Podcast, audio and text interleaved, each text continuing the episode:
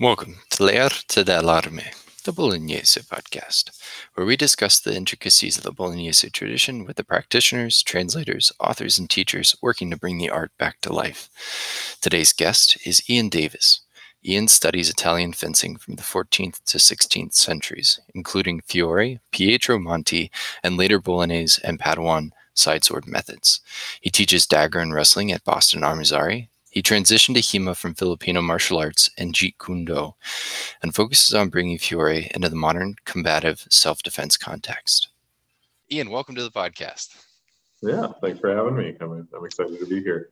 Yeah, so I'm going to steal a, a, question from Guy Windsor. So, whereabouts in the world are you? Um, I'm here in Boston, Massachusetts. Nice. And uh, well, I guess that was kind of self-explanatory with Boston Armizare, but uh, well, I mean, we have people driving down from Maine. Like we, we've got people coming from all over New England that, that show up to train. So uh, that's, that's good stuff, man. Um, so tell me a little bit about your martial arts background and how you got started in Western martial arts. Sure. So um, the first, you know, I did, um, was like a kid, like a fourth and fifth grader. I did Taekwondo. Um, moved from that into kickboxing in middle school. Um, and then when I was leaving uh, that middle school, I talked to one of the kickboxing coaches and I said, Can, you know, I'd like to keep doing martial arts. What do you got? Um, and so he recommended me over to the place actually that he trained at. Um, and that's where uh, I got started in Filipino martial arts uh, and JKD. Um, so Inosanto Kali, um, Doce Pares, uh, Pekiti Tirsia Kali, um, all of which are like different lineages or systems of the Filipino martial arts. Um, and you know, there's kickboxing, judo, jujitsu, a little bit of Wing Chun, just a bunch of. It's you know, it was an old guys club that I happened to. I got beat up by old men for like five years. Um, and uh, when I was researching the Filipino martial arts, I actually came across uh, a diagram from, I want to say, Carranza. I'm not totally certain which, but it was a Spanish fencing book. Uh, and I was like, what? There are books on fencing? Um, and found, I think Marozzo was the actual first source that I looked at um, back when there was like the William Wilson translation, and that was it. Yeah. Um, and so uh, I started digging in, and now it's been, I don't know, that was like 2012. yeah, here we almost, almost nine years. Yeah, it's a while. that is a while. Yeah, I mean, you've been at this um, for a long time, and uh, you know, so it, it seems like um, you know over the pandemic you've had like the most productive pandemic um, of anybody that I know of um, producing two translations. Um, you know, one of them being the Anonimo Riccardiano, um, and the other one uh, being uh, Wielding the Light of Mars in uh, collaboration with Connor Kemp-Cowell. Mm-hmm. Um, what what kind of led you down the road to getting into translations?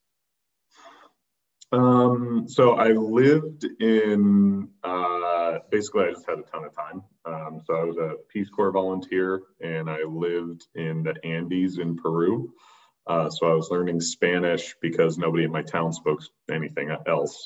Um, and uh, after a year or two uh, with Spanish, um, I started actually looking at translating some of the Italian texts I was looking at. Um, Italy, so like a couple, a confluence of a couple of weird things. Um, the first one is that the type of Spanish spoken in the area where I lived is very like old and formal. Um, like I've been made I've been made fun of a little bit by other Spanish speakers who are like, "Why are you talking like Chaucer? Like, that's weird."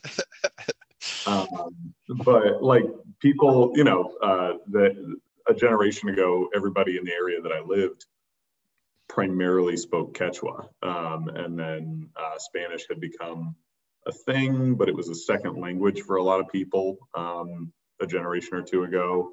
And so the, the Spanish that I've got is um, uh, a little, well, I mean, it's Campo. It's, it's like rural Peru Spanish. Um, and weirdly enough, that makes it so that I can read a lot of Italian. Um, not really Tuscan Italian, uh, but I can read a lot of um, non-Tuscan Italian. So prior to like the uh, the Italian Civil War and all that, and kind of the implementation of Tuscan Italian as the main language uh, across Italy, there was a lot of regional variation. And there's something about the northern part of Italy and the Spanish that I learned that really clicks well. Um, you know, the Spanish Habsburgs were controlling that area for a long time. I'm, I'm not a, a, linguistic historian, so I don't know um, why, but like uh, after I learned some technical words, I could just read Marozzo, and that got me really into the idea of like, okay, well, can we? We had enough uh, questions about translation that I kind of became the de facto translation guy at Boston Armizare, and then um, started saying, okay, well, I know how to sit down and work methodically and create books, so let's do that. Um, yeah, that's that's really awesome because I mean I think it's I think it's super important. I think every club needs their de facto sort of translation guy, somebody that can go back and look at the text and like, you know, you run into a question, you're like, mm, I don't, I, you know, this this play isn't really working for me in some way. Is there some other way to look at it, and then you have somebody who understands the language in a way that can go and look at it and be like, well, it could potentially be this. Um, you know, the the school that I come from, uh, we've got two branches, one that does Italian martial arts and the other one that does more German focus. And we have such a an awesome um, group of like German speakers that can just kind of give lots of, of varying ideas of what to do with the German. Um, mm-hmm. it makes it makes going through things like Talhofer so much easier because everybody has a different take on on what Talhofer is trying to say, um, and and various other texts um, in that in that regard. Um, so uh, yeah i mean I, I, see it as being incredibly valuable. It's something that i'm trying to develop in myself just because you know i've had my own frustrations looking at some of the italian texts like i you know there's got to be something yeah. else some other way to look at it. So that's that's for, awesome. for sure that's the um you know we'll and like um you know uh translation is definitely an iterative process so you know the first generation of translators um, produce good work and work that can be built and iterated on um, but maybe it didn't capture all of the nuances. And you know when the when the first translations were coming out uh, a decade ago or more there weren't you know like uh, the tools that i've got on hand are crazy. Like the um, i mean google translate in and of itself has improved dramatically because of all the machine learning um, and then you know like if i there's a some russian guy put out like uh, a pictorial uh, collection of latin abbreviations that appear in medieval italian texts right that didn't yeah. exist that didn't exist three years ago when i started doing translations so um, you know i think that's the nice thing uh, as more people come up in translation and learn more stuff about it uh, I'm really hoping, you know, there's the next generation of people after me who go, ah, Ian got a lot of this wrong um, here and here, and I'm going to go fix that. And then they produce their own. Uh, and there's also all that connotation and stuff. Like I think, especially you mentioned Talhofer, like those uh, rhyming couplets are not necessarily like perfectly clear. So having four or five people give different takes, that sounds like ideal for trying to yeah. interpret yeah you know i mean i think especially because i think the our our understanding and knowledge of the systems is also growing. Um, i think that you know it also allows translators to have a better context for what is potentially happening in an action. And then you know having a knowledge of various adjectives or things that they can kind of pull from then they can look at it and they're okay well this this makes more sense because you know i understand the overall context of what's happening in this action so this word fits better than other words you know and and i think yeah. especially coming from like you know 10 or 15 years ago i think especially with like the italian traditions because now it seems like we're getting italian translations like left and right which is fantastic you know i mean we're really starting to get a, a bigger following and a bigger breadth of understanding of the Italian sources because more people are actually putting the work into translating those. Where, you know, five years ago it was mostly German sources, and now there, God knows how many German sources on Wiktenauer that you can go look at and and get context for others other writers and things like that for what they're doing.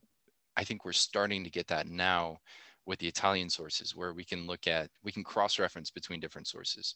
You know, like what you and, and Connor did with um, Wielding the Light of Mars is a great example of that, kind of comparing Monte and, and uh, Vadi and like or at least kind of showing the sort of homogenous nature of those two texts together, um, I think really helps to pro- provide a, a, better understanding of a lot of what we're doing.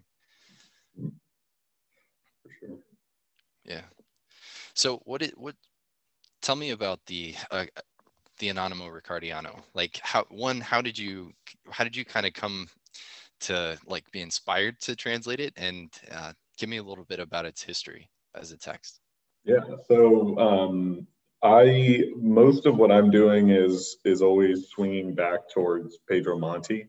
Um, Collectanea is massive. It's got all sorts of interesting pieces outside of the martial arts part. Um, but one of the more opaque uh, things is his treatment on the Spadone, um, which is based in the Levata or the Rising Blows. Um, and so I, I, I, dug around and I was reading Italian um, web pages talking about different texts. And um, I just said, okay, what, what has Rising Blows in it? Um, you know, we had the Anonimo Bolognese that there's a lot of these like falso dritto hand snipes that like stramazzone and, and hit the wrist. And so, you know, the Anonimo Bolognese has all this uh, stuff. And then um, I think I saw Ken Mondschein's translation of the Spadone section of the Riccardiano. Um, and I went and I looked at that section and saw that it was largely, so I'm just hunting around through sources for stuff that talked about rising blows found Pagano, found the Riccardiano, uh, read Ken Mondschein's translation, kind of read between the lines that there was a lot of jargon going on. And then when I went and looked at the Italian, it's it's all jargon. Um, it's you know, it's the text in the Italian is literally like do the segata um, and and then like leave with a thrust, and you're like, oh, okay, cool, that's that's handy. Thanks. Um, and so that that made me i started hunting around for like okay i have this jargon term the segata okay where in the riccardiano is this reference and i'm working down through it anyways. And then i said okay fine. I'll just write down my translation as i go along um, it's broken up into nice neat little sections you know i could give myself like let me do five bullet points um, today, and then I do those five, and I do do the same the day after, and then it was all translated. Um, it's a weird text, um, so it's a copy. Um, there's uh, the first actual. So what we actually have is is from the uh, Biblioteca Riccardiana in Florence, um, and it is a professional copyist has produced a copy of handwritten notes. Um, and interestingly enough, the uh, the very first page of the actual manuscript is a dude complaining that maybe the copyist like inserted their own understanding. Um, and like, so there's a there's a like do uh, is an abbreviation And the these are all shorthand notes that this thing came from um, and so it's like is it dritto or dentro uh, so is it uh, from right hand or from the right, or is it inside? Um, and so there's a guy, you know, um, probably 500 and change years ago complaining about the same stuff that I, as a translator, have been annoyed about, where it's like, write the full word, damn it. Like, guess what you mean. Um, so that got me, that got me hooked on it. Um, the fact that it's a copyist makes it hard to date. So um, it was uh, what were the? I, worked out of the transcription that um, had to order it from Italy um, to actually have it on hand. Uh, Battistini and Venni um, transcribed the Italian uh, and offered, they had a lot of um, uh, commentary on it, trying to break down what they thought the actions were. Um, and they were the ones who actually did the research uh, on, you know, the paper. So it's a copyist, professional copyist would go to a paper shop um, and purchase paper that they would then copy manuscripts and things onto. And so that paper would have a watermark or uh, other kinds of like little identifiers. And there's been a lot of research around connecting paper to particular manufacturers. And then we know we can go in and look at like, okay, you know, when did the Veneti family start making paper? Well, they got their license to do that in Florence starting in 1550. And, and we know the shop shut down in 1590. So we have a we can start really narrowing down the scope. Um, but the fact that it's a, so the latest paper used in the copy was 1587, um, which means it, it was probably, the, I think the other paper was from like 1564 or something. So the dating of the manuscript is complicated, but we know for a fact, unless this was copied over a long period of time, we know for a fact that it must have been copied by 1587 or thereabouts because uh, that's when the paper didn't exist yet. Um, then looking at the style, we have to go back and kind of say, okay, what what are the weapons represented here? Um, we've got the sword alone, sword with dagger. We do have swords with various shields, so that kind of opens things up. Um, if it's just sword and sword with dagger, then we're almost certainly looking at a later text as we move towards like the rapier manuscripts of later um, later authors. But we've got the Targa, we have the Rotella. That's kind of leaning us back towards earlier. Then there's the pike. Um, so pike and shot warfare had become the norm. Obviously, by the time this was this was being written and included, so we're leaning more towards 1570 now. Um, we've got the Spadone. Uh, and so, you know, what do we mean by the Spadone? Are we talking about like um, Vadi's that comes up to the armpit, Pietros that comes up to the eyes? Are we talking about Alfieri, who's maybe using like a bearing sword and is clear over into the 17th century? Um, and so it's a it's kind of a spitball guess. I looked at um, Marco Antonio de Pagano to put my estimate on the, the front end of 1550. We've got inclusion of many of the same weapons. And so we can tentatively date the Riccardiano 1550 to 1587. Um, yeah, and so like the the Riccardiano library has an interesting history too, um, where it, it used to be a Medici house that was reclaimed by the city of Florence and by the Riccardiano family after the Medicis kind of fell out of power, um, or at least I'm well transitioned their power um, to more of a, a, a ducal power. But um, some of the things like and and it seems like from there they started collecting documents that were from various families in Florence um, and basically just kind of stashing them in the library.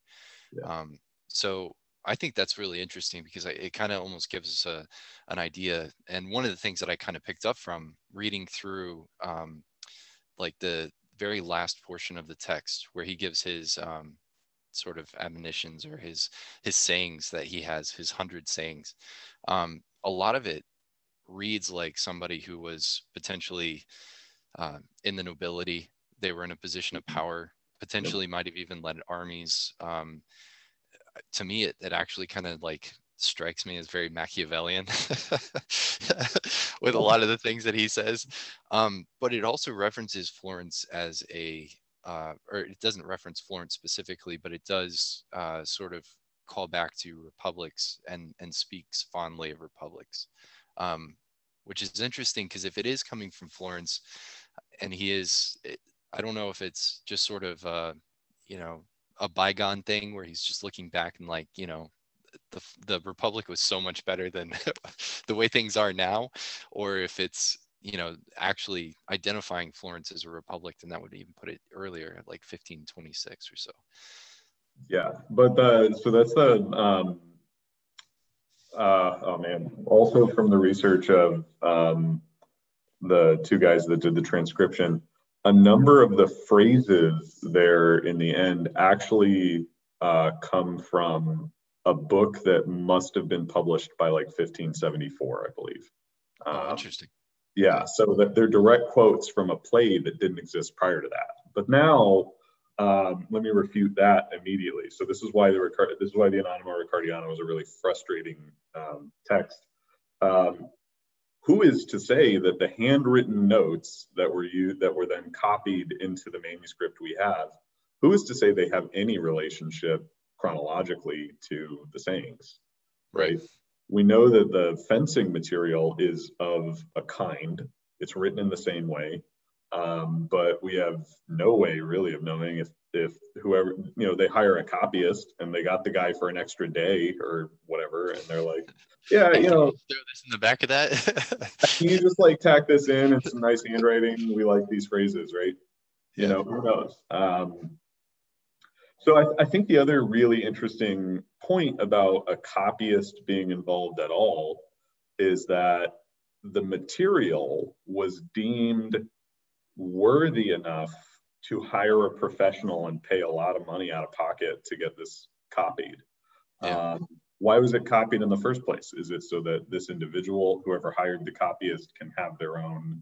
You know, it was like with some other family, so they sent the copyist over to produce a copy, and now now each person gets to own um, a copy of the material. Is it uh, that the original was damaged? You know, what if there it's conceivable that the original was much older and maybe was deteriorating, and that's why a copyist was involved. Um, but it, it really comes back down to the same thing of like, I don't think anybody would hire a professional copyist for like my notes from the last several months of class at BA, right? Yeah. Uh, I'm a guy, uh, write some stuff down and like uh, Mike O'Brien, our, our head longsword instructor, is pretty good as a coach, but you know, I don't I don't think anybody 50, 70 years from now is going to be copying want want his notes. Um, so that tells us at least a little bit of something about yeah. the the who was the teacher, somebody important. Um, yeah. Because they, they took the time and trouble. I would I would love to see the receipt because if we and the and the Florentines were actually really good about keeping receipts and and documenting those sort of things. So, I mean, maybe it's out there somewhere, and mm-hmm. and we, you know, somebody needs to stumble across it in some random book of records and you know some really boring logbook of receipts right um, but then we'll find it and we'll have some this like really awesome piece of information to find out who who it potentially could be you know i mean but I can go on all sorts of you know crazy rabbit trails of who I wish it would be. You yeah. Know, who, who is Tapa of Milan that's referenced multiple times as being like the greatest sword fighter of like the 16th century? Could this be Tapa of Milan coming down to teach some wealthy dude in Florence how to sword fight? How yeah. cool would that be? Like we finally have this reference of this, you know, at least some, even if it's secondhand sort of notes of top of Milan, you know, maybe it is. Um, I don't know. Like looking at those though, the the the sayings in the back, you know, if it is somebody who's sort of writing this from a position of nobility, it actually kind of provides a really interesting uh, counterpoint to somebody like Camillo Palladini. Um, and I was kind of thinking about this as I was reading through it because Palladini's structured in a similar way, and mm-hmm. uh, in the back of Palladini, he gives his admonitions. And instead of it being like affairs of state and things that you would expect somebody who has some level of influence and power to have, you know, Palladini's talking about what happens, how, how, how should you best position yourself if you sit down at a table full of soldiers and he says a dispute breaks out? like how can you get to your sword as quickly as possible right that's a mm-hmm. very common person kind of thing like yeah you know, he's very practical yeah, exactly. And it's it's really interesting his advice because he actually tells you to slam your scabbard down on the ground so it shatters, and then pull your sword out. Um, which is, huh. is yeah, no, he he gives. If you haven't had a chance to read it, go take a look at it. I don't know if you have. Do you have a copy of Palladini? I don't. I've never looked at him. Oh man, dude, you got to check it out. Okay, so one of the other ones is, is super interesting because he, he's like there's a story of this guy this german noble um, so one of the things he tells you to do is always check to make sure you can withdraw your sword from your scabbard before you leave your house and then mm-hmm. another one he says you should pull your sword all the way out and check the edges in the tip of your sword because he, he relates this story of this german noble who one of his servants ended up doling his sword and shaving down the tip. And then he went out to go fight a duel and had uh, basically a useless weapon and got killed in this duel. And it's the coolest thing. Like i mean yeah. kind of like thinking of these things and these are the things that palladini sticks in his book right? And it's like you compare that to the Riccardiano, where you have these affairs of state and all these different things, which one of the things that I absolutely love, uh, since we're on the topic, is his just absolute like throwing shade at the French. That was hilarious. where, where, was where was that in there? It's, it's been a minute since I've uh, um, through. Yeah, let me let me pull. I'll pull out these uh, quotes here. I'll just go through some of my favorites. I think. um, so he's like the French are impetuous and attacking, and constant or um, are, excuse me. All right, so here we go. The French are impetuous and attack are more impetuous and attacking than constant and preserving. Yeah. Right. And then the yeah. other one was um, the French are more ready to buy than prudent to keep. I think that's the so like um, that might actually be useful in dating it, right? Like when was the last time there was real deep common animosity to the French in Italy? Like cer- certainly around the time of the Italian Wars. Yeah, uh, well, yeah. I mean, and the Italian Wars kind of wrap up sometime in about 1550. So, I mean, that's really the last time that the French are there, and it could be leftover animosity towards the French. That's just like, yeah. hey, one particular French guy that the author really did not like. Uh, yeah. yeah. I, you know, you mentioned like. Um, I think this is uh, uh, uh, Pal- Palladini is kind of. Uh, I mean, if if we like translate him forward in understanding what he's really talking about with checking the edges and the point is like if you carry a firearm, it's like checking your magazine and press checking to make sure you've got one in the pipe before you walk out the door. Um, it's so there's like a very there's a there's a, a practicality to that that almost suggests lower class in the same way that like Vincenzo Saviolo um, certainly was. You know, he was a, he was a soldier, he was like lower nobility and a soldier, but his system is very much about like, you know, put your sword on the right side of your body, gather towards the left side of their body. Whatever happens, shove your hand forward real, real fast, and then like check if they're dead. If not, reset, proceed again. Um, I think you know that's a uh, the complexity of the actions in the Riccardiano. Um, like for me, are a little suggestive of more like the Sala tradition where um, it's not necessarily like doing murder with your friends. It's like hang, hanging with the boys and, and swanging and banging. So, um, but the inclusion of the pike and the spadone is certainly like very militaristic. Yeah, and I mean, he even gives like practical advice for like leading armies. You know, talks about the unpredictability of of warfare and um, you know how to kind of deal with that unpredictability to to essentially not rely upon certain things. Talks about how diplomacy is more effective than combat because combat is so unpredictable. Um, and those things to me are are really fascinating because one i mean it's it's really great advice but two um, you know it, it just kind of shows a level of understanding that's pretty pretty interesting. Um, and that's why those those things to me strike me very much as as Machiavellian, which I think is you know just funny. But um, yeah, so like you know this this text is is super interesting because like you know kind of getting into the the more like sword specific things rather than just kind of the history of it. It's it doesn't feel I mean there is there is some jargon, but it even feels like some of the actions are a little bit more um, explained in in a layman's term way and I, Yeah. I don't know if that almost feels like it, if that's what really kind of drives it to feel like this is notes from somebody kind of observing a fencing master but it doesn't you you don't necessarily get a lot of the like Marozzo, for example, who just kind of invents his own terms for certain things that don't really line up with other texts that we have. Like this guy actually explains the actions in ways that are like really clear and in some ways. Yeah. Um, I think the like the the jargonization um, really strikes me as the kind of things that uh, just happens in a club where you're where you've got like people that are trying to communicate information quickly, right? So the one that got me is we have been referring at, at BA, we call the the falso manco beat in Fiore, we call that the shoveler.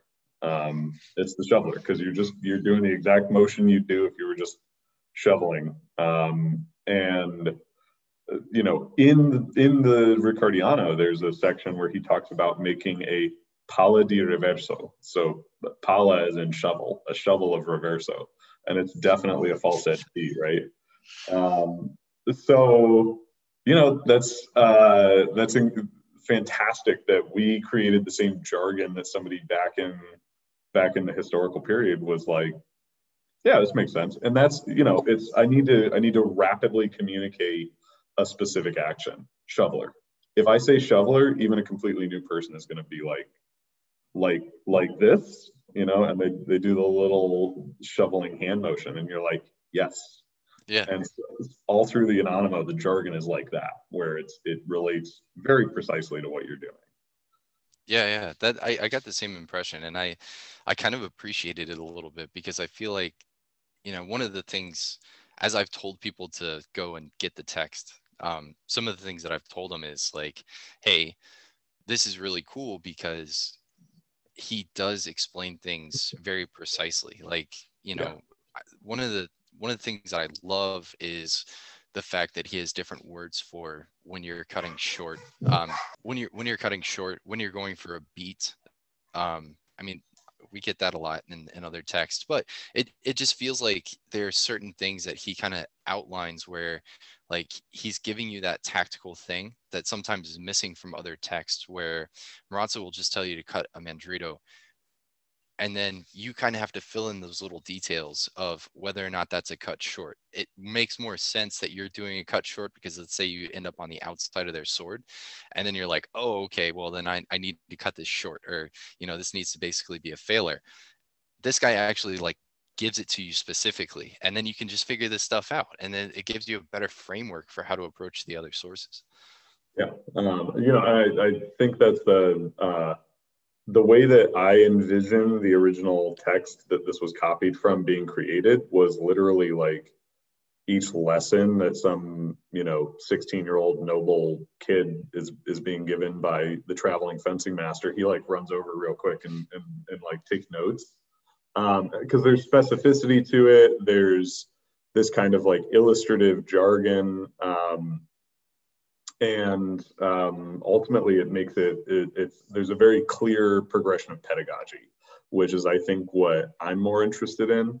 You know Marozzo was writing for his son sebastiano so like the most frustrating yeah. part there is where he's like you know the various mandriti and reversi that one can do from this guard my dear son sebastiano.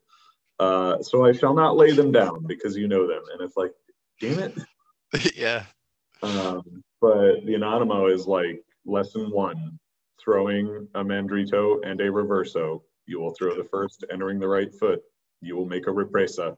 You will throw the second, and you're like, thank you. thank you for being clear. Yeah, yeah, exactly. So, I mean, the other thing is just the the sheer brevity. Um, you know, I mean, nothing touches the Anonimo Bolognese in terms of just like um, it's how much material is there. Mm-hmm. Uh, this one though, if if people are really interested in learning like 16th century Italian sword in one hand, 58 plays, individual plays with a single-handed sword, and 166 variations of those plays. Yeah. That's insane. Like yeah. absolutely insane. But you get to actually right? So i there's a that's what i love when i talk about pedagogy why i love this text is we're starting from bare bones basic. We build out the you say it was 58 it's been nice. Yeah 58 yeah yeah, yeah. 50, 58 simple plays um, where it takes you from essentially like throwing basic cuts out to things like the three thrusts where we're using complex disengaging actions, right? So by the time you finish that 50, those 58, if you really work them, you're competent. And then you get to spend the next, you know, three years of study working all the different little variations. And by the time you've actually gone through the entire text, like you're probably pretty good. And there's a tactical framework that's based baked into it. Um, where and that's why I, I see it very much as like a this had to have been someone writing down a well-developed pedagogy from a master who's not trying to conceal anything, right? Like you you yeah. you you paid the upfront fee, so you get the you get the real teaching, um, not the you know like uh, and Marozzo. I think we're both selling their opera nova to get work, so they you know they can't they can't give you the the bare bones absolute here's here's my whole framework uh, approach because they need you to pay them the 50 lira to to really learn this you know? That's right. Yeah exactly. Yeah i mean you know and and the the craziest thing is like i think it's the sixth play of the third set has 28 variations. It, it it's just like it, the amount of depth in all of this is just like mind blowing to me. Because I, you know, I'm reading through it and I was sitting there and I was categorizing everything created a, an Excel spreadsheet and I'm just plugging this stuff yeah. in. I like going through right now my ideas of like what it what it is that he's trying to say. And then like, you know, next thing you know, like I'm turning around and getting into the, like the variations and things and i'm like wow this is this is a ton of material so then my spreadsheet is like growing wider and wider and wider as i'm just kind of like building it out it, it's crazy but i mean it's it's super cool because i i feel like I feel like as people really start to study this and, and get into it, I think it's going to be sort of a cornerstone text that we can go back to and really kind of rely upon to for a lot of people to build out. Like, I mean, the best piece that we have so far for like a beginner study is probably Dall'Agocchie. Um, and you know, we use Dall'Agocchie to kind of feed back into Marozzo and Manciolino, but you know this this might give us kind of a different data point that we can work from to kind of build up into those those basic ideas and understand what is what is fencing in Italian culture. So I think it's really great. Yeah, and how to re. I mean, I would love to see someone work with the Anonimo Riccardiano and then actually put the Anonimo Bolognese in some type of rational order. Um, like I, I, would definitely pay somebody to rearrange like the Fratus translation so that I can get something that's worth, you know, like it's not all over the map. Like um, you brought up the the six uh, the variations on the sixth play in the third part, so I had to bring that up and take a look at it. And it's of course like it, it makes complete sense that I would have 28 variations. So that's um, if the adversary throws a Mandrito at my head, I should parry in mezzo coperta inside and thrust to the face, but parry with the point of the sword straight to the right temple, right? So this is like bread and butter basics. You are going to cover the mandrito inside and stick them in the temple. Um, and then that being your base play, anybody who's been doing fencing for a little bit can think of, I'm sure, 30 different variations on that easily to make their, you know, whoever they're teaching run through. Um, oh yeah.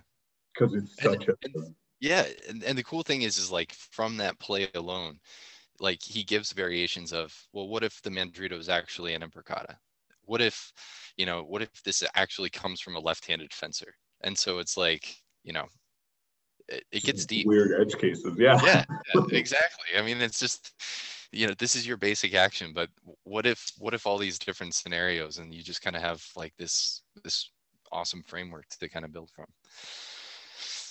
It's super cool. Um of course, you know, as I was sort of preparing for this, you know, and, and really kind of digging into the text, and I, I mean, this is going to take years of study to to really understand. Um, so I, I don't want to in, in, any way pretend like I have like a really solid foundation of, of what it's about. But you know, you do have a lot more work in this so what do you think is like the tactical framework i mean we see a lot of changing steps and things like that um, yeah. That you might see in like somebody like Manciolino. You see it uh, in Marozzo when he's fighting somebody with, that's left-handed. Um, we see it in the Anonimo Bolognese quite a bit with this this mm-hmm. sort of prevalence of changing steps and, and initiating actions with Imbrocata with changing steps. So what do you what do you see as like his overall tactical structure? So um, I think um, I'm actually going to pull from uh, Pagano rather than the Riccardiano. Pagano at one point says that all of Italian fencing is uh, the cuts and the falsi. So like I throw my cut and I beat, and all of that with changing the feet. So I wanna I wanna basically enter my strike at the very edge of measure where I can hit you, um, and then I'm no longer there when your riposte comes. So rather than um, is probably an unfair comparison, but like you know, I, I feel like the the German tradition, generally speaking, or at least for like the the 15th, the late 15th century glosses and out in the Meyer, they really want to get into measure and then hang out there in the Krieg and and throw combos to distract people and pull them out and, and then hit the opening, right? Well, I mean, so I, that leads directly into a quote from Viggiani, right, where Viggiani's throwing shade at the German fencers, you know, writing to Charles V of all people, and he basically says the Germans will base. He says, "What do they? What does he say? It's something along the lines of they'll cut in and then wait for their opponent to do something, and it's like this taking. He he basically describes it as taking turns, like you do an action they do an action you do an action they do an action versus like actually trying to sort of lead the engagement in in some sort of a way right and i think that's the um, you know the italian framework is definitely uh, definitely for sharps um, yeah. where like monte talks about like even in the wrestling that he that is allowed in italy um, he says that italian rule sets uh, basically focus on wrestling in a manner that supports armed combat. So even if we're just like,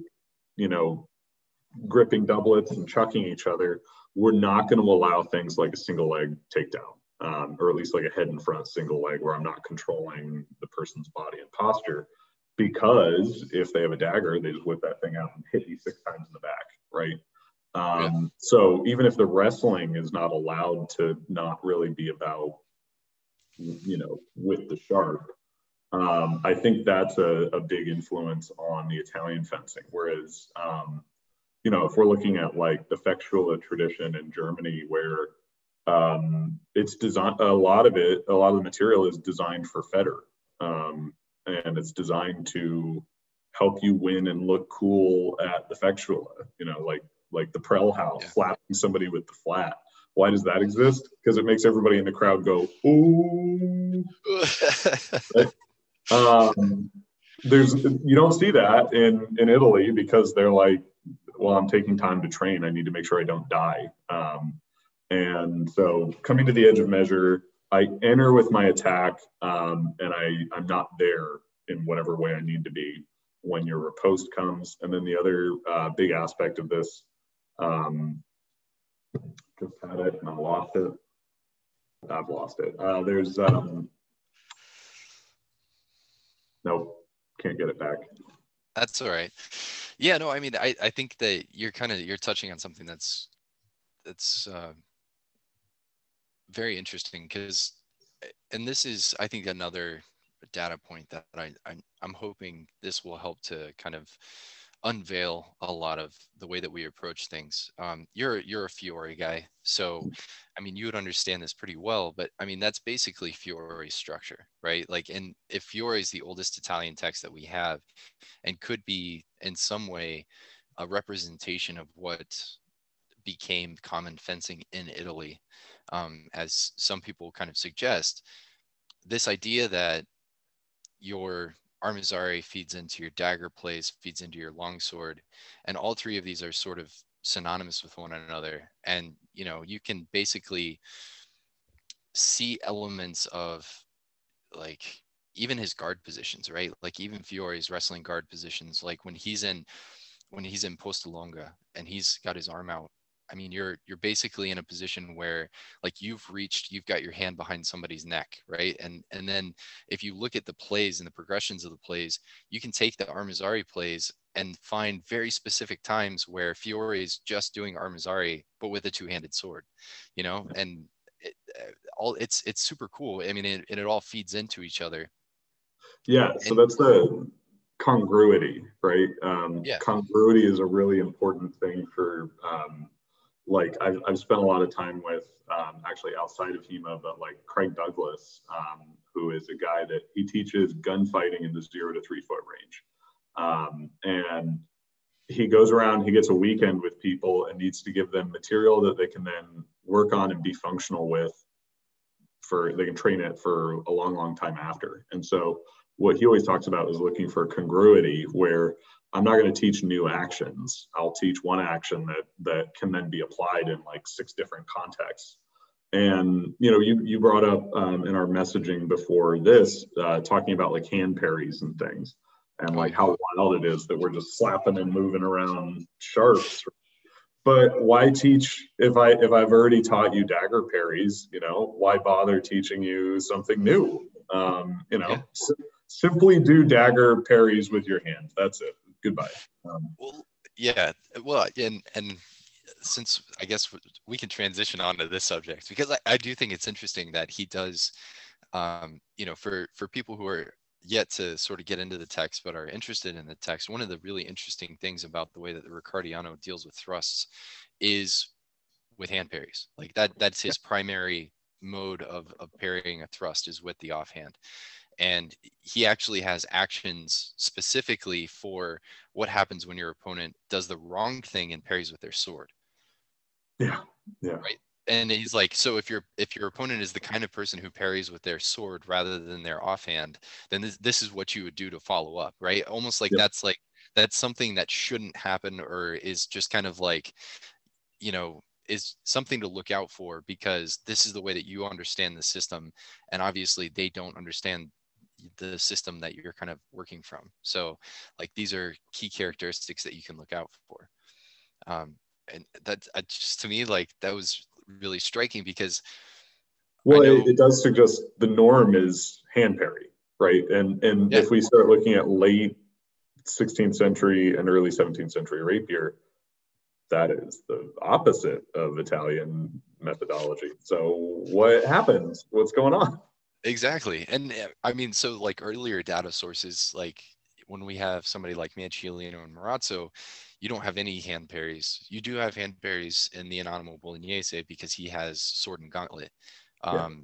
But outside of that, we just don't see that really kind of show up in the Bolognese sources, where like here we're seeing this as like being the predominance of the action and it, it's just kind of striking. I know that there have been conversations in the past about whether or not like hand parries should exist with a cut and thrust sword something that's really inclined towards cut and thrust and you can't argue that this system is not 100% cut and thrust because those first 58 some odd plays a majority of those plays are all cuts and actions that you're doing with cutting with the sword. I mean, that is the predominance of this this system.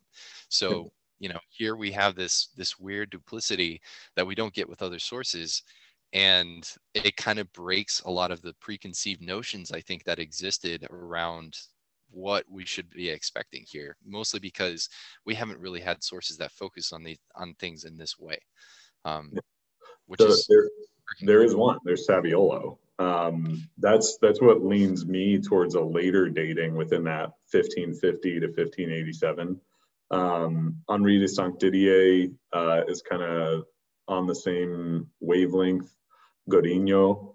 Um, and so I think what we're looking at here is uh, the Italian Wars really produced this kind of. I, have got a pet theory of this, uh, like the the martial art that developed in the camps of the Italian War. Um, there's lots of lots of people from all over that show up and are are bringing different um, regional traditions together, and then there, you know, the expediency requires that that coalesce into something that can be quickly taught um, that can get somebody functional. Um, Saviolo's first ward with sword and dagger is I, you know, I put my dagger straight forward at the level of the shoulder. I put my sword's hilt by my right thigh. I will gather on their left side and I will try to stick them with a stoccata, turning my hand into fourth, right?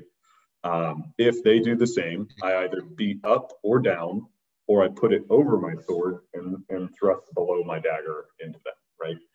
That's the method. That's the whole system. And then he's like, uh, if we look at the same word for sword alone, we're using the same beats with the offhand. Um, so, you know, um, I think there's a there's a niche. Uh, I would argue for the existence of this very niche thing that developed from about 1545 to maybe 1595 with the the tra- the transitionary um, weapon from what we what we call a side sword now, where it's a, a, a shorter blade cut and thrust. Short is maybe 36 inches. By 1570, we've got like German um, complex hilted swords with 43 inch cut and thrust blades. Um, and the handling characteristics on those is very weird.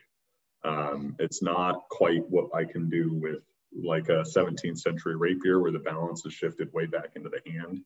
Um, and it's not really what I can do with a side sword because the damn thing's so long that it changes our fundamental handling characteristics. And I think that's what's happening with the Riccardiano is it's really, um, have you ever seen the work on Saviolo from the 1595 club in England? Uh, I don't think so. No. Yeah, that's, they kind of dropped off the scene so much. They had some really good YouTube videos seven years ago. Um, I think they actually got rid of a lot of those uh, but you can still see it on Chris Chatfield, um, his YouTube channel. They they've really focused in on this kind of like I put the sword in the center line, and then my footwork brings me around the sword, rather than me moving the sword. I move around the weapon, um, and it's it's really idiosyncratic, and I think those idiosyncrasies are pretty evident in the Riccardiano, at least for me. Yeah, that's that's really interesting because I mean that's you see a little bit of that. You see echoes of that in uh, in Manciolino in his stretta techniques. Um, he's very much about kind of like once you come into stretta, then you're not really moving the sword from bind positions. A lot of times you're kind of stepping across or you're doing things that um, you're kind of still trying to maintain that center line focus, um, which is pretty interesting. Is the more I've gotten into that, and the more I've really started to study that, um, the more I'm, I'm seeing that as being something that's a little bit more unique um, in the way that Manciolino is teaching that. Um, of course, I prefer Manciolino as my Bolognese source, so I'm a little bit biased.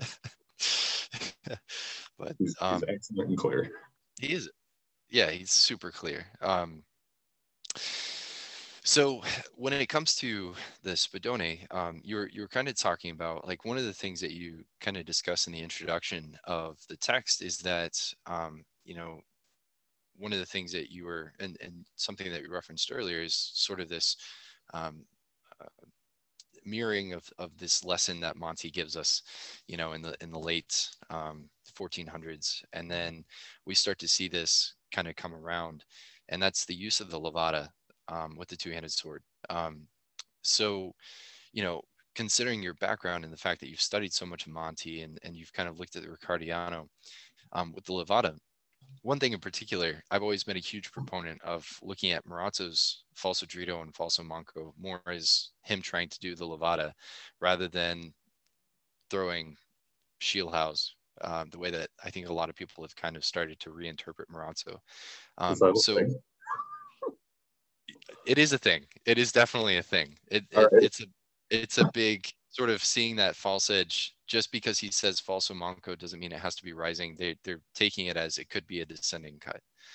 Um, oh well, no. I mean, objectively, if it if it's going to end in guardia di testa, that's almost all the right. I mean, that so that's the yeah. I mean, we with the bolognese, we have to look at what's the beginning guard of the action, what's the ending guard of the action, and if I throw. Yeah uh, if I'm going to throw a false falso dritto that ends in guardia di testa, then how that doesn't that doesn't follow. I'd be in Becca Possa or Becca Cesa or something. Yeah.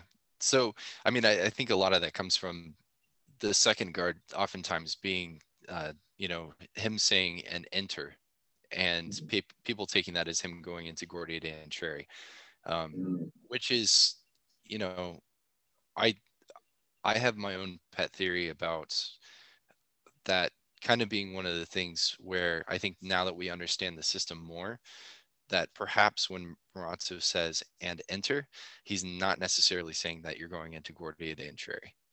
But Yeah.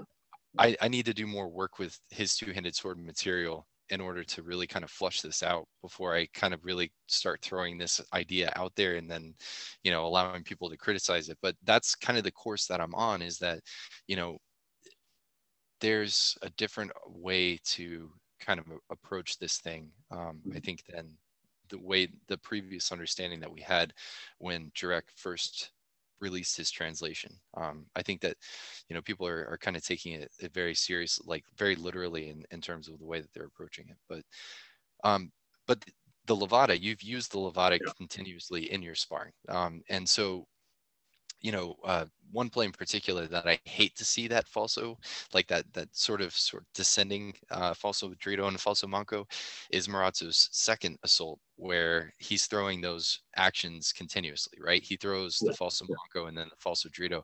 Um, that to me just reads like he's doing the Levada, and then you cut to the leg, right? Yeah, absolutely. So It- um, consistency of my my take on all of this has been I'm not going to do anything that I can't find two or three sources um, that talk about it because any anybody can come up with any kind of McDojo crap they want. Um, but what's if it's if it's good fencing, it's going to appear in several places. Um, Yeah. And so the rising blows are actually a really interesting thing where um, you know it's absolutely unequivocal in the Riccardiano that these are rising blows, right? It's the montante. Um, the uh, the word levada, levare, to lift up um, in Monte makes it very unequivocal. It, what, he also uses montante. So does Pagano defines it as a rising blow. Um, so we've got this kind of rising blow tradition, um, and it seems to be a very common thing in northern Italy, especially. Um, and I certainly believe that Marozzo is throwing rising blows, not some type of Schielhau like action. Um, because of, you know, even, even if I am going to enter, you know, uh, Guardia de Entrare, um, the most useful thing I can do to enter from outside of measure is a, is a rising blow that finds their sword. And then I might turn my hands across into Entrare and, and really pick up that angle. It allows me to bridge distance um, and gain position in a way that that's what I see happening. Um, but when everybody else in a region is throwing rising blows with the false edge of the sword, um, it is improbable in my mind that a different author who may maybe his verbiage allows for some kind of open interpretation. I think it's highly improbable that one author is going to be doing something different, uh, markedly different from everybody around him. Um, I, you know, looking for that congruity. Uh, so the like the Levada does a number of things that I think are really important, especially with the Spadone. Um, throwing a descending cut with a big sword. Um, this is my. I had a lot of different things that I was doing with the Levada until I got uh, a Regenyei Spadone trainer that comes clear up to my mouth.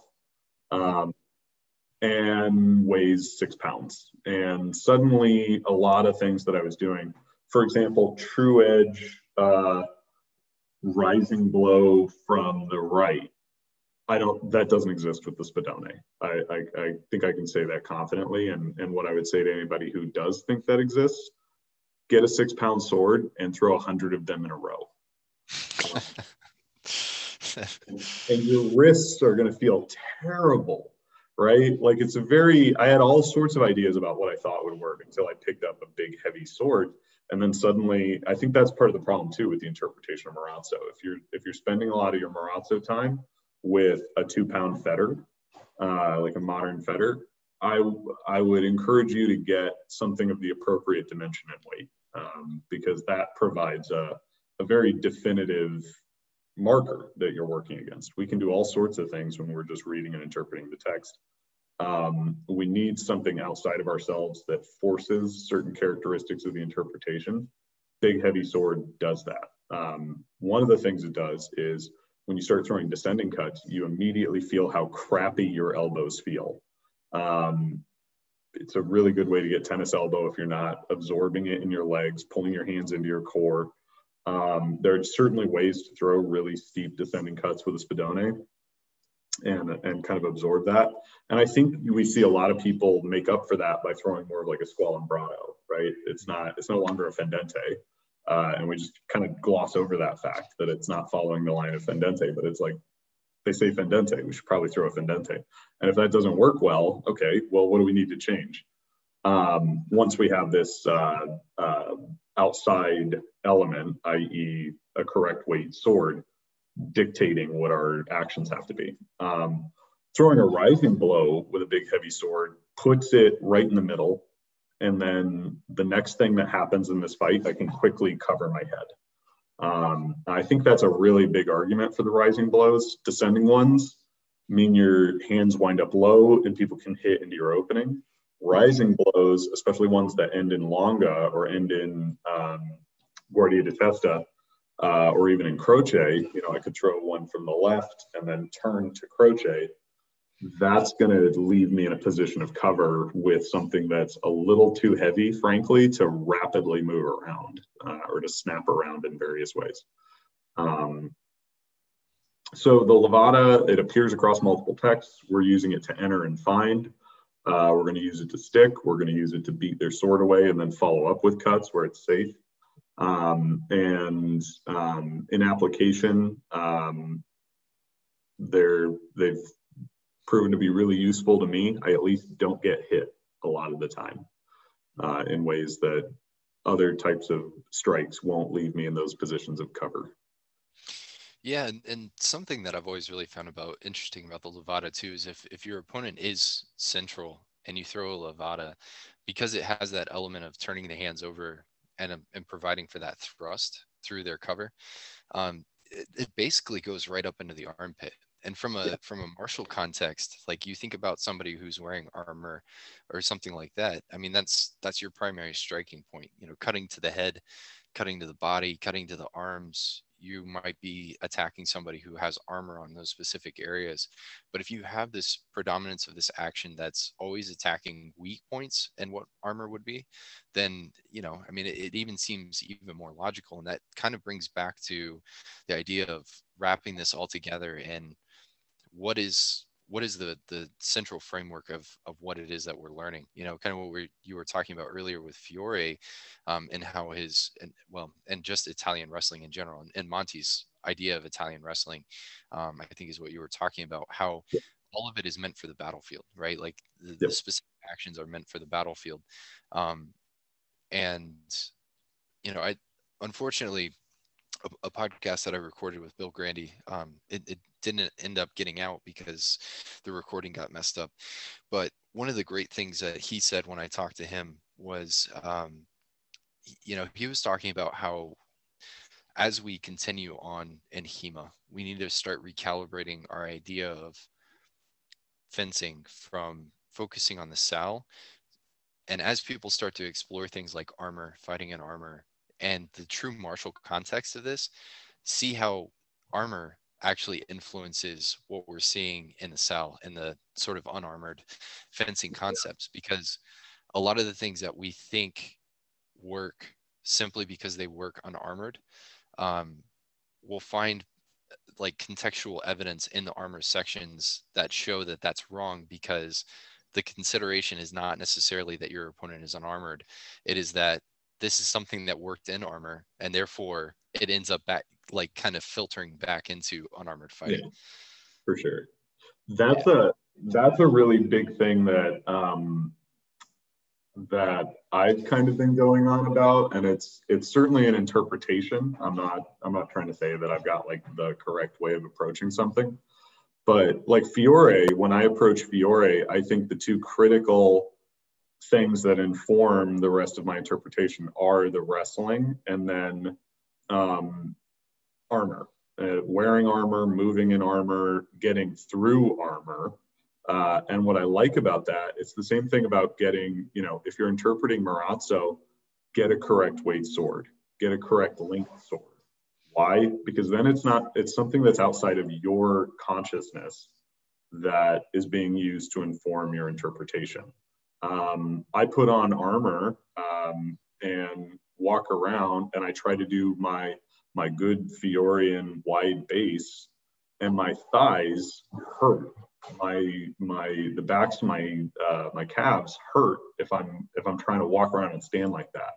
And then I I look at Monte. Monte says use a narrow base. I put my feet together and I pillar my body when I'm in harness. Suddenly I'm not, you know, my bones are carrying the weight. And it and so then I have to ask the question, all right, where where do these wide stances appear? Um, and so that's where I'm actually seeing Fiore, you know, we're talking about the exchange of feet. Uh, for my interpretation of Fiore now, I walk around like normal with my feet close in under me until it's time to enter measure. And then when I enter measure, I wind up in a guard, right? Just by that that split second, and then I behave out of that based off of what what somebody's doing.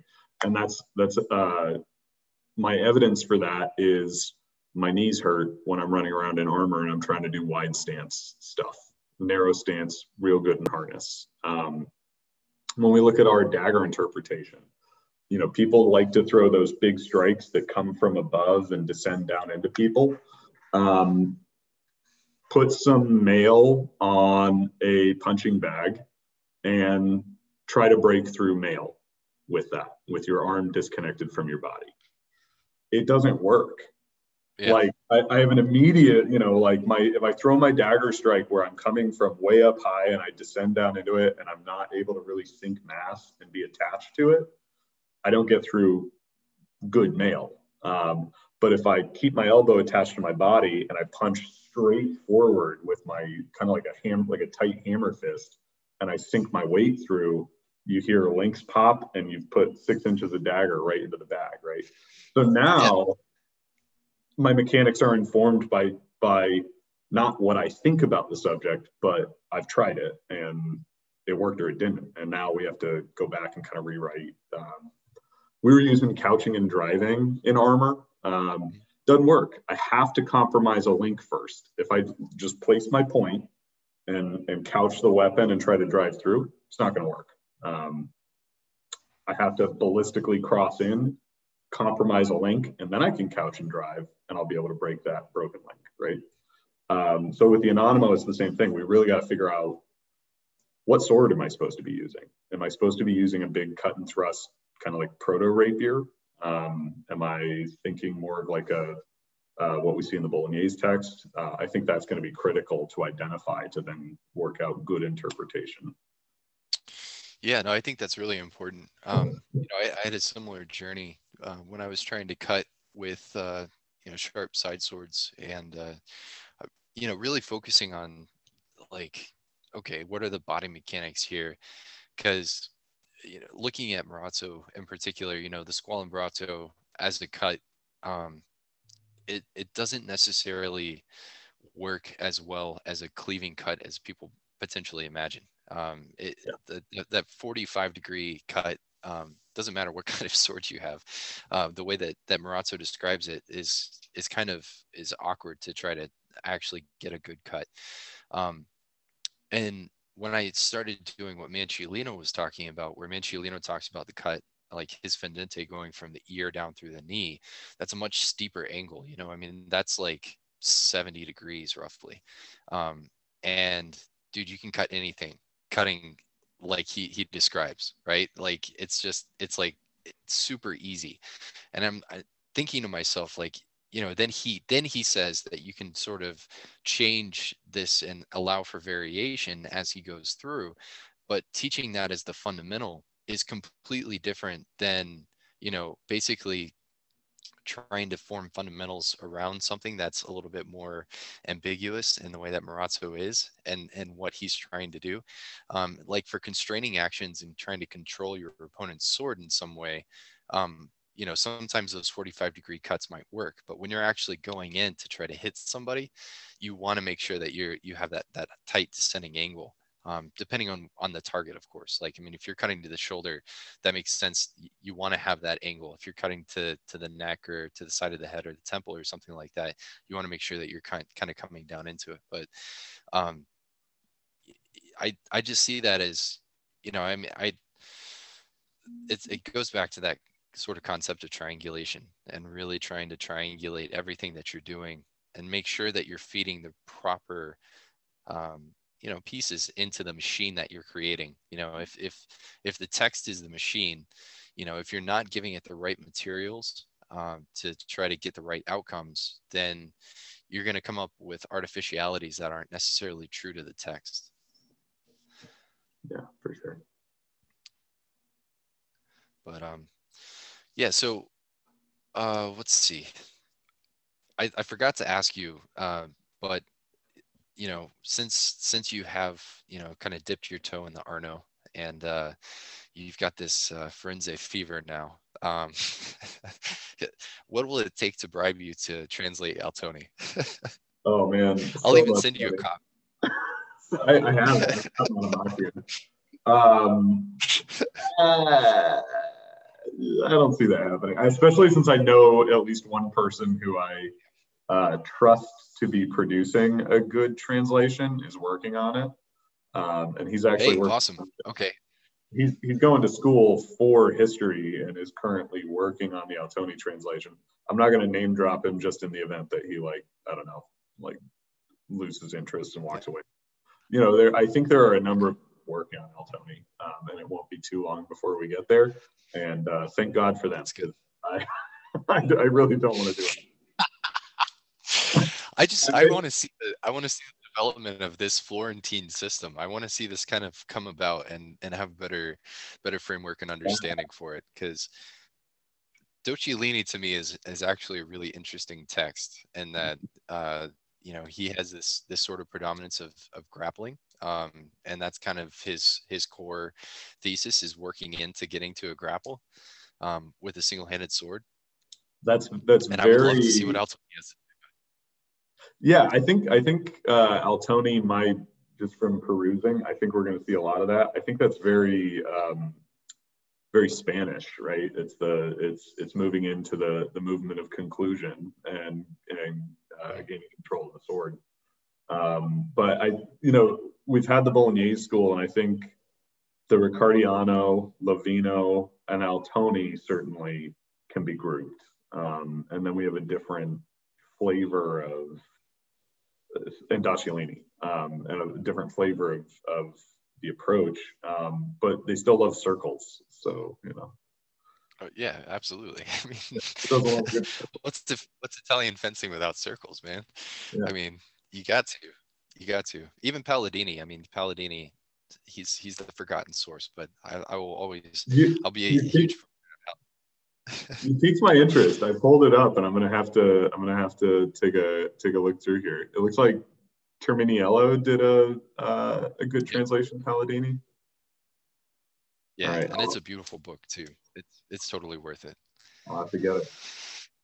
Yeah, it's it's good. I mean, he basically he combines in some ways because he was from Bologna, but he was also studying in Rome um, in the 1570s or 1580s um, eh, he really kind of encompasses a lot of Italian fencing in a way that's uh, pretty fascinating because then he basically gives the exact same description of his footwork as what Docciolini and Altoni give. So he has the same image um, and basically says, you know, every every time you make a parry or something like that, that back foot needs to come around to the outside, that outside line, the the B or C, I guess to um, is that is that how it goes? I can't remember. It's been a while since I've looked at Docciolini, but the way that he describes it, it's it's the exact same thing um, in the way that he describes it, which is is pretty fascinating and interesting. Um, yeah. So that's that's good. At least at least there's hope for Altoni getting out there, even if it's not, you know. I mean, so uh, that just I um, this will be a slight digression, but I, I remembered uh, what I wanted to say about the tactical framework. Um, okay, yeah, go for it. What's thing for that? So uh, Monte gives us this idea of like uh, whenever you want to throw uh, two blows, you should actually throw three. Um, and so there's a there's a provoker, a hitter, and then something that covers your retreat. And I think that really encompasses, besides the changing of feet and the, the always minimizing. You know, you brought up Docciolini always trying to turn that foot. What are we really doing there? We're, we're using angles to minimize um, our entry into where we can be hit, right? Mm-hmm. Um, I'm circling that rear foot because although my point lands, the only thing that's still in danger is my hand, and I'll recover that hand back out of measure. And now you have to take an extra half step to follow up and hit me. Um, and so that combined with, uh, I think the anonymous, you know, the Tre Punta is a really good example of um, that theory from the Riccardiano, where I'm gonna I'm gonna feint, I'm gonna faint and then I'm gonna hit and recover. Um, yeah. Like that, that really nails down the the trapping people into tempo and then and then hitting and recovering in a way where they can't touch us on the way out. And I think that really nails down a, a lot of the Riccardiano's tactical framework. Yeah. And that's, I mean, that's something that we see, um, you know, speaking of, and, and maybe something that people should really kind of just kind of go down a rabbit trail for um, if they want is you actually do see that a lot show up in the Bolognese sources. Like if you look at Manciolino, um, that's basically what he does for a lot of his offenses with sword and small buckler. Um, you know that he's oftentimes giving like those three attacks. If you look at the way that he retreats at, in his defenses, um, you know there's always a cut to cover. Of, of course, Marozzo, there's always a cut to cover. You know that's basically what the Mandrito Traversado is, or the Reverso Traversado. Um, and, and that's, the falso dritto. That's yeah. I think that's where the Levata really shines is where as I'm exiting measure and I'm withdrawing the hands, it feels very much uh, like you know, oh, you've got a free road to come in and thrust me. And the moment you extend your sword, that high you in the hand. edge cut just right in the hands, you know. Yeah. Um, yeah. No, it's, so it's tough. Entering and exiting, um, that's really where you see the Levata, you know, throw a rising blow to find the sword so I can then get in and do those thrusts to weak points you're talking about. And then I'll just punish you if you follow me on the way back out. Uh, and that's the, that's really nails down the, uh, that final part of that cycle, right? The provoker, the hitter, and then the blow that covers us. As I'm exiting measure, if you try to follow me with your hands and therefore with your weapon, I, I target stuff. Yeah. That's that's really good. So, you know, we've we've talked a lot about tactics um, and sort of strategic approaches of of really Italian fencing in general, which I think has been really fantastic.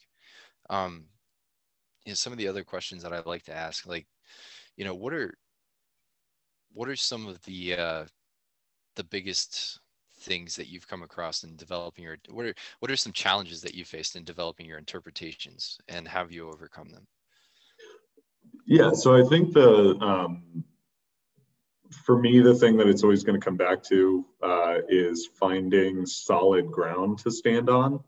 Um, in all of anything I've been looking at or working through, I come up with, you know, there were years there where consecutively I'd have a basically totally new framework over and over and over, where I'm like, oh, I, I don't believe whatever I believed before. I'm going to come up with this new way of looking at it um, and that that leads you it's kind of fun it leads you all over but it doesn't necessarily give you teachable um, stuff or repeatable stuff and so then the biggest thing that um, i've come to in interpretation is trying to contextualize whatever i'm looking at um, into a particular sociocultural framework and then trying to find uh, pieces of data outside of myself um, that will nail down elements of whatever I'm working on. So, for example, uh, Fiore, we've got like 1v1 murder duels and fighting at the barriers. And those are the two main contexts where this is going to be done. Uh, we've got wearing armor, moving in armor. We've got getting through armor. Um, I need to make sure, so I need to make sure that whatever I'm doing will actually legitimately pass through mail. Because because if it or or will put me in a position where I can like lift things up and, and get in under it. Um, so that's how I approached Fiore with like Monte. Um, I got kind of the right tool. He tells me, you know, what what size sword I should be using for his Spadone material. And I was coming up with interpretation after interpretation that could be valid. Um, but the moment I got a six pound sword that came up to my mouth, suddenly half of them didn't work. Uh, and then I could just run it over and over. And when my body starts feeling bad, um, because, you know, I'm, I do not know, I'm, the way I'm recovering is putting too much force through my shoulder. I have to adapt what I'm doing to this externality, the, the big heavy sword. Um, and, and so it's more of a general approach. Uh, I think Charles Lynn talks about that too, with like um, interpreting historical stuff. He he likes to actually get the thing and do whatever the thing is described uh, with it. So like medieval camping, he'll get like exacting reproductions, and then he'll go put himself in bad situations, and then camp, right? And and he learns a lot from doing that. And so that that approach of like establishing your externalities, I think, is a really that that's what has changed my approach to interpretation is locking down um, those fixed points and then i get to work off of a real base and not something that's just constantly shifting. Yeah. Yeah i just thought about something like something that we had talked about earlier. Like it, it really hits on a thing that if I wanted to write a PhD thesis, which I don't because it's not, it wouldn't it wouldn't be any good for me right now. Um, it like just the idea that I think a lot of the sources that we end up seeing end up creating being created. We see like a prevalence of, of sources being created, highlighting the type of warfare that we see at specific times. So for Marozzo and Manciolino in particular, you know, I think of the latter portion of the first phase of the Italian Wars really influencing their work and how they wrote. Um, you know, Marozzo's um, the fact that Marozzo tied himself to Guido Rangoni in the way that he did kind of indicates that there was probably a deeper relationship between the two, other than the fact that he just mentions that they studied together. Um, and you know, Guido Rangoni's participation in that first half of the Italian Wars um, kind of shows that you know there's a chance that Marozzo might have been there with him as his fencing master. Maybe that's why he was the you know the fencing master general. Um, but we see these like we see a, a, lot of texts kind of follow after these like large periods of conflict you know and then there's the kind of the second phase of the italian wars which i think you were referencing and how like perhaps a lot of what we see with these hand things like that kind of stemming from that. Um, with Fiore in particular, Fiore kind of like comes at the conclusion of the age of great captains. Well, actually, I mean, he's like in the midst of the age of great captains, but it's clear that he's writing about something, a, a system of sword fighting that was like prominent throughout that and was like, you know, this was something that he was highly regarded for um, in the, in that, in that period. Um, you know, Vadi might be a sort of fanboy of sorts, but there were still elements of, of conflict going on um, when Vadi was writing. Uh, the interesting thing about like Vadi and, and Pietro Monte in particular is that's kind of the transition from the age of great captains being predominantly German and English to the age of great captains transitioning to being predominantly Italian and a lot of the sort of uh, usurpations that end up happening like with the sforza and things like that sort of the realignment of italy. And that's kind of what informs those two. Um, and so the the i guess what i'm getting at is like we see this variation of style sort of played out through the like these historical examples tying it back to that and understanding the context of warfare at that time. Um, and why these conflicts inform those and the way that they they kind of play out like what was the style of of fighting at the time? Like what was predominant? You talked about like the pike kind of being an indicator of like perhaps putting this at the at the height of the pike kind of makes it a little bit later.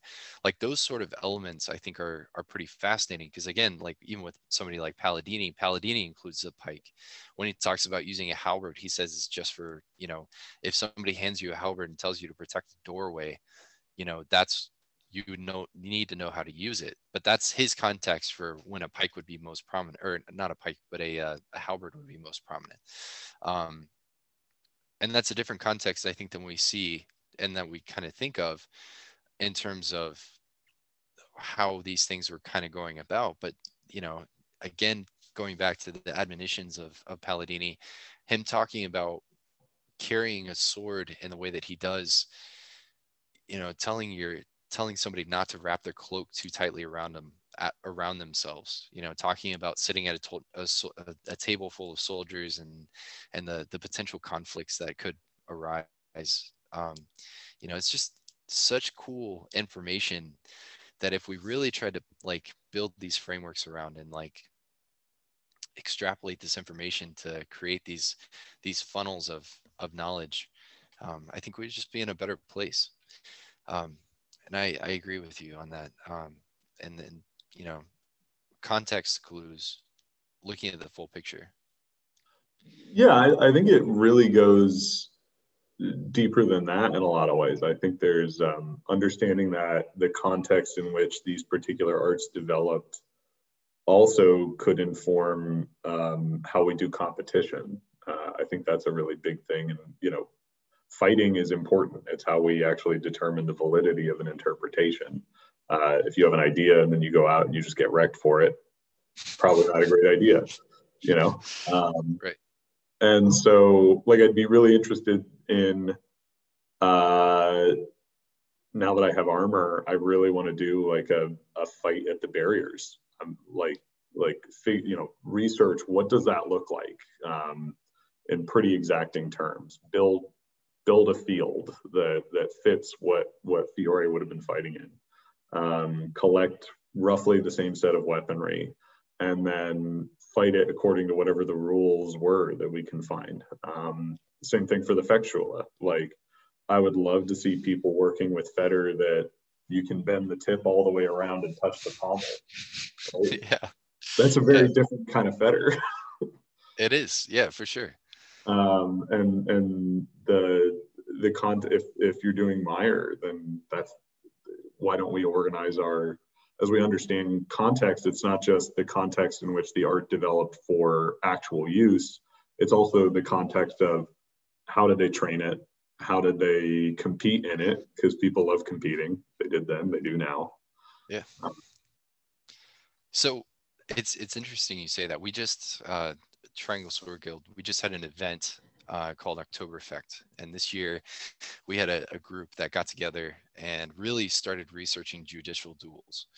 Um, and basically what they did is they pulled all of the all of the judicial duels from Talhofer, Paulus Kal, um, and uh, there's another text that I can't think of off the top of my head, but they really found like i mean they went through and basically created this structured judicial duel for two people to fight in all the way through for the pageantry the rules like the the um, sort of the etiquette of the crowd um, the expected etiquette of the fighters.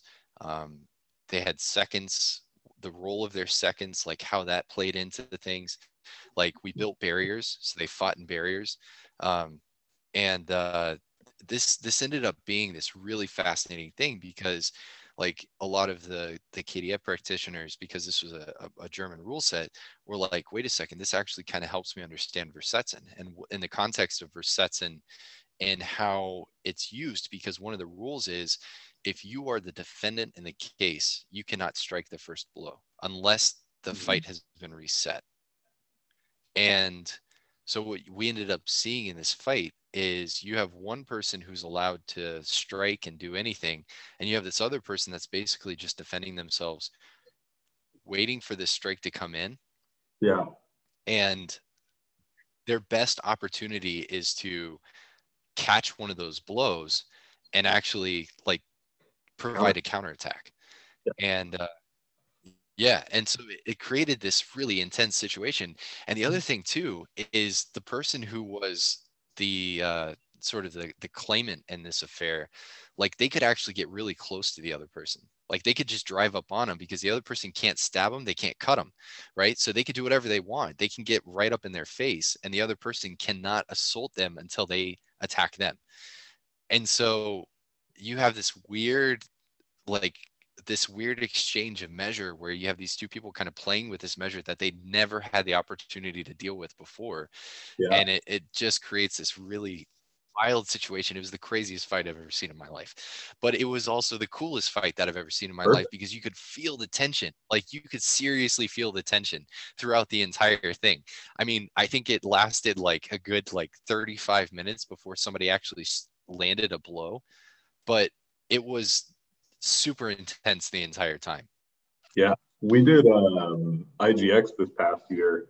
Uh, uh, a guy from BA, Adrian Gunn, he decided he wanted to do a one hit kill tournament. So try to mimic um, essentially, you know, Fiore says he fought five duels with um, just a gambeson and chamois gloves uh, and his sword and God uh, and no friends, etc. Um, and he, yeah. he, he, fought five times and acquitted himself, right? So um, what we did was uh, the tournament was one hit kill. Um, and by that we mean if you lose in the first round, you're effectively dead and you don't, there's no like pool that you're going to go into. You're just done. Um, we defined what a killing blow would be, you know, descending cut onto the computer thrust to the computer, thrust to the center of mass. Um, cuts to limbs, you know, if we defeat your your tenure as a fencing master is pretty much over if a falso dritto just removes half your left hand. Um, so right. we defined all these conditions. It was so much fun because we were, we were doing rawlings and daggers, um, dagger on the belt, rawling in hand. Uh, so people could get a little goofy with it, but you felt it. The tension just got deeper and deeper and deeper as we go along here. And Fiore is suddenly what everybody's doing. Even if they're ostensibly a KDF practitioner, not a single Meisterhau was thrown. Um, because strong side cut, strong side thrust, and beat their stuff away from the left becomes what you do when you're like, oh my God, I'm about to I'm about to eat this like thrust to the face. that's it, you know. Um, yeah. And so we can come up with kind of a. Uh, I, that's what I'm talking about with like uh, how we organize our competition can mimic very particular um, context. Like we could do Sala fencing um, with the Spada da gioco, um, where we're trying to look real pretty and have everybody in the crowd go, oh, oh, yes, and like give us the applause. Or we can do back alley me and some guy from the other town are like sweet on the same woman. So we meet outside of the walls and engage in a 1v1 murder duel, right? And then in that case, we're not going to do points. We're going to do, we're going to do like fencing with the sharp sword. So, you know, same type of thing we were talking about with the one hit kill tournament. What if it's disabling? We can assume I'm going to get murdered in the next few seconds. Uh, or it's like an insta kill. And suddenly all of the like you know, we we use the buckler and the play sword um, to look look pretty in front of the crowd, and then we've got our large buckler and spada da filo, uh, and there's like five things we do across all all of the Bolognese texts. Uh, when they say spada da filo, it's shoveler, it's thrust, and it's strong side cut. That's it. That's all you're doing. and that's that's honestly that's why I prefer Manciolino to to Marozzo because of his sword and large buckler material. It you know it's it's concise. Like I had a I had a, a student visit from out of town and we were going through his defense against the thrust material and he was like yeah this is all kind of simple and i was like well yeah i mean that's the point you know, that's exactly what Manciolino is going for. It's simple because you're literally he's he's telling you you're fighting with a sharp sword because this is an earnest fight. You know, it's different. Like people say that Fiore is simple, and I'm like, well, yeah, of course it's simple. It's simple because it needs to be concise. That's exactly what you want in an earnest fight. You know, you don't want to think I'm gonna go through this play and this progression and and you know, like you think about Marozzo and his some of his progressions that are just like kind of ridiculous. And I'm like, of course I would never try that. And like, you know, you you do it in a tournament and you're like every once in a while you get it to work and you're like, all right, yeah, this is great. But you know, from a like when especially so this is another really cool anecdote from uh, from Palladini. One of the things that he says um, is that uh, when your when your opponent parries in a dispute, talking about an earnest fight, it'll always be with more force than when you're fighting with your fencing master. Right? So yeah. when you're fighting in an earnest fight, they're always going to give you more of a, a push, more of a feel. Their parries are going to be a little bit wider because they're going to overreact because of the circumstances, right? The real danger, and, yeah the real danger exactly. So they're not going to give this nice tight parry that like the thrust the thrust goes like two inches away from their head. That's not how it actually happens in a real fight. And a real fight they push that down and it creates a bigger opening you know? Yeah so exactly. I mean you're about to get impaled in the face you know? You don't want that. You don't want to eat that. So that's where yeah, um I, like sorry go ahead no, no, you go ahead. I, I didn't really have any. yeah. Coming from a, you know, this is where um, I'm really interested in the training tools that we're using, and um, you know, uh, like uh, coming from a Kali background, Pekiti Tirsia still regularly trains with live blades because that's important. Um, now, when I say that, people aren't doing. When I say that, people are like, "That's insane," and then you're like, "Well, no, hold on. Let me let me explain what we're talking about." Like we every learned, fan, every fan of Viggiani right now is just like pumping their fist. They're yeah, like, "Yeah, yeah. exactly what Viggiani says." Yeah, because uh, so you know we'll we'll do like a preset drill, right, where um, you actually put your index finger out and your thumb up to make to give yourself little blade guards um, where I make sure I'm not going to cut my friend on accident. But then we we run. We've been doing, you know, like the Sabayan drill, right? One of the drills from Pekiti Tirsia, and we'll just do that at a pretty good clip, not crazy, but like like a pretty good clip with sharps and, and a high degree of technical specificity. Um, and we'll do that with but when when you're like banging and when you know you, you put on the lacrosse gloves and the fencing mask and have a stick and that's that's your quote blade stand-in. Um, so let's go, you know, let's go back uh, to the to the 1500s, right? How did they train? Did they have like, uh, you know, you look in Meyer, he's working um, in the background of a number of the dagger plays. People have what look like sharp daggers, uh, right? And they're they're working these grips and reaching in and grabbing and manipulating shoulders and controlling that weapon to the ground.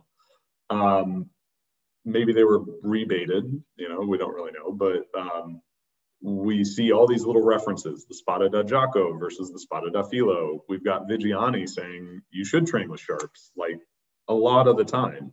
Uh, how do I do that safely, right? Because it's not it's not good training if people are getting injured. So clearly there's kind of a um, you know in the modern world you look at like um, live fire training with firearms, right? There are ways that you do that that are intelligent, safe, and build good skills for actually fighting with guns.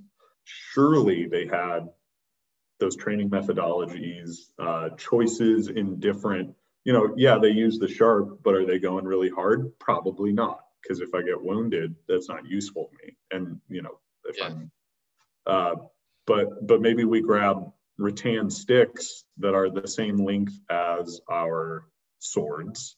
And then we fight really hard with the, the rattan stick because I'll get bruised, but that'll be fine. You know, I'll, like I, I, may it may suck for a week or two, but I'll I'll be better. And then and then I know what a really hard fight with a weapon looks like. You know, we see that with the battaglia in Venice, where they do uh, rattan stick, probably. It's canna d'India. We don't, that's either the grass or it's probably rattan because uh, they had trade routes.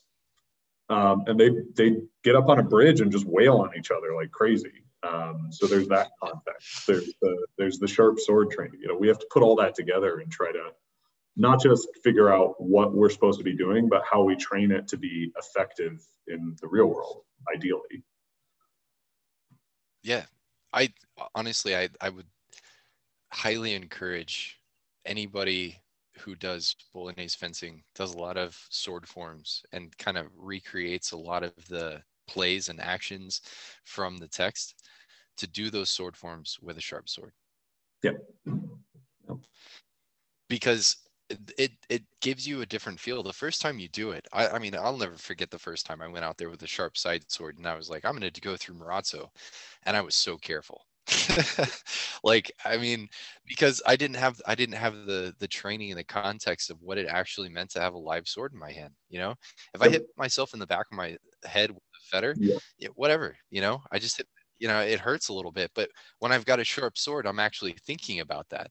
And then it changes your perspective every time you go out there because you're thinking okay i felt that sword blade go through my hair but that's a, cutting it a little close you know? Yeah. So uh, what am i going to do when i do this again with a sharp sword? Do i need to make this action a little bit bigger? Do i need to reconsider this action a little bit and the way that i'm doing it with my body mechanics? Am i doing this too close? You yeah. know? Yeah and it That's changes a, a lot of things. I got, um, I actually got it here with me while we're talking. Um, I got this rondel recently where it's more of a civilian carry one. Um, and it's basically got a straight razor grind on it. I mean, it's deeply, deeply hollow ground. And you see that the whole rondel daggers don't have edges. That's not real. Um, you go look at historical pieces. A lot of those edges are so thin, they've just completely rotted off. But they're there, right? There there were these deep yeah. hollow lines. I, you know, part of our dagger curriculum, I had people pinning hands down low and then cross chambering to the the left shoulder so that they could throw a reverso. I'm playing with the shark, and the moment I'm like four inches away from my forearm as I pull that blade past, but then I'm immediately like shaking my left hand, like, ooh, I don't, yeah, I don't like that and it makes me uh, i went back in and sure enough if if my left hand is above my right hand i only ever pull up and strike the face or chest meaning i do a, a mandritto why? Because shark it's scary. I'm not going to drag that thing across my own arm. Like that's dumb. Yeah. So but that also gives you more context too for like the tactical approach of, of some of these fights right? Like i mean there's there's so many considerations that I think that those things help to provide because when you understand the limit of that, then you know exactly like you have a better context of if you see somebody in that position, that's that's what's coming at you. Um, you know, one of the things I love about Marozzo's dagger section at the end of his book is it's the only section where he says if somebody's coming and trying to murder you.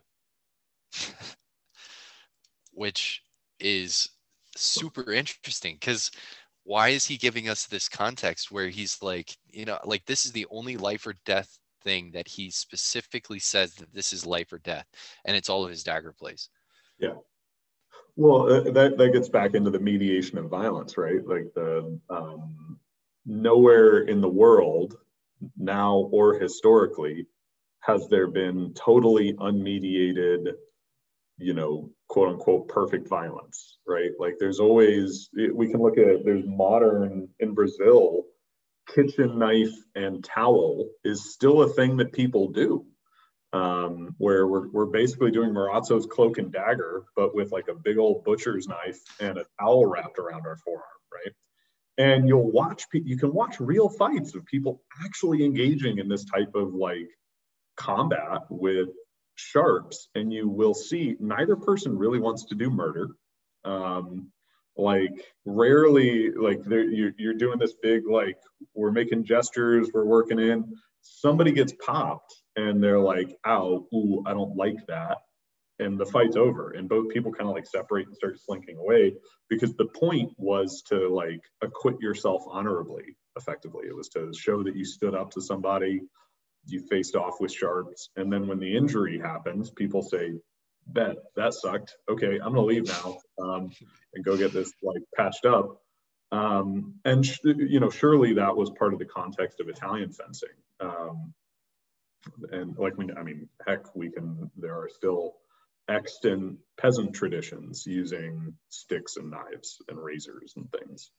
Um, and so like the the mediation of violence too is an important thing for developing technique. Like why do we why are we slapping people with the uh, a good example the Inama where the flat is used in various ways, right? Like why why specify the use of the flat? You know we can go to we can go to Germany and look at some of their laws where um, you had to engage with the flat first. If you if you tried to cut somebody with the edge initially, you were going to jail, right? Like it's you you you really escalated the level of force, so you know that's a problem. So you have to hit with the flat first. So it's all yeah, it's all context and mediated. Yeah, which is really interesting. I mean, that's that's kind of like what we see too with Talhoffer and his duel, where he was ended up he was shamed for cutting somebody in the hand, um, or something along those lines. I can't remember. I think he got cut in the hand. But, if, well, yeah, he got the, yeah. He was throwing sphericals, yeah, and he got cut in the hand, yeah, and they ended up both getting shamed, right? Because he got hit, and therefore he was shamed, and the other person got shamed because he hit him in the hand. Yeah. Is that right? Yeah.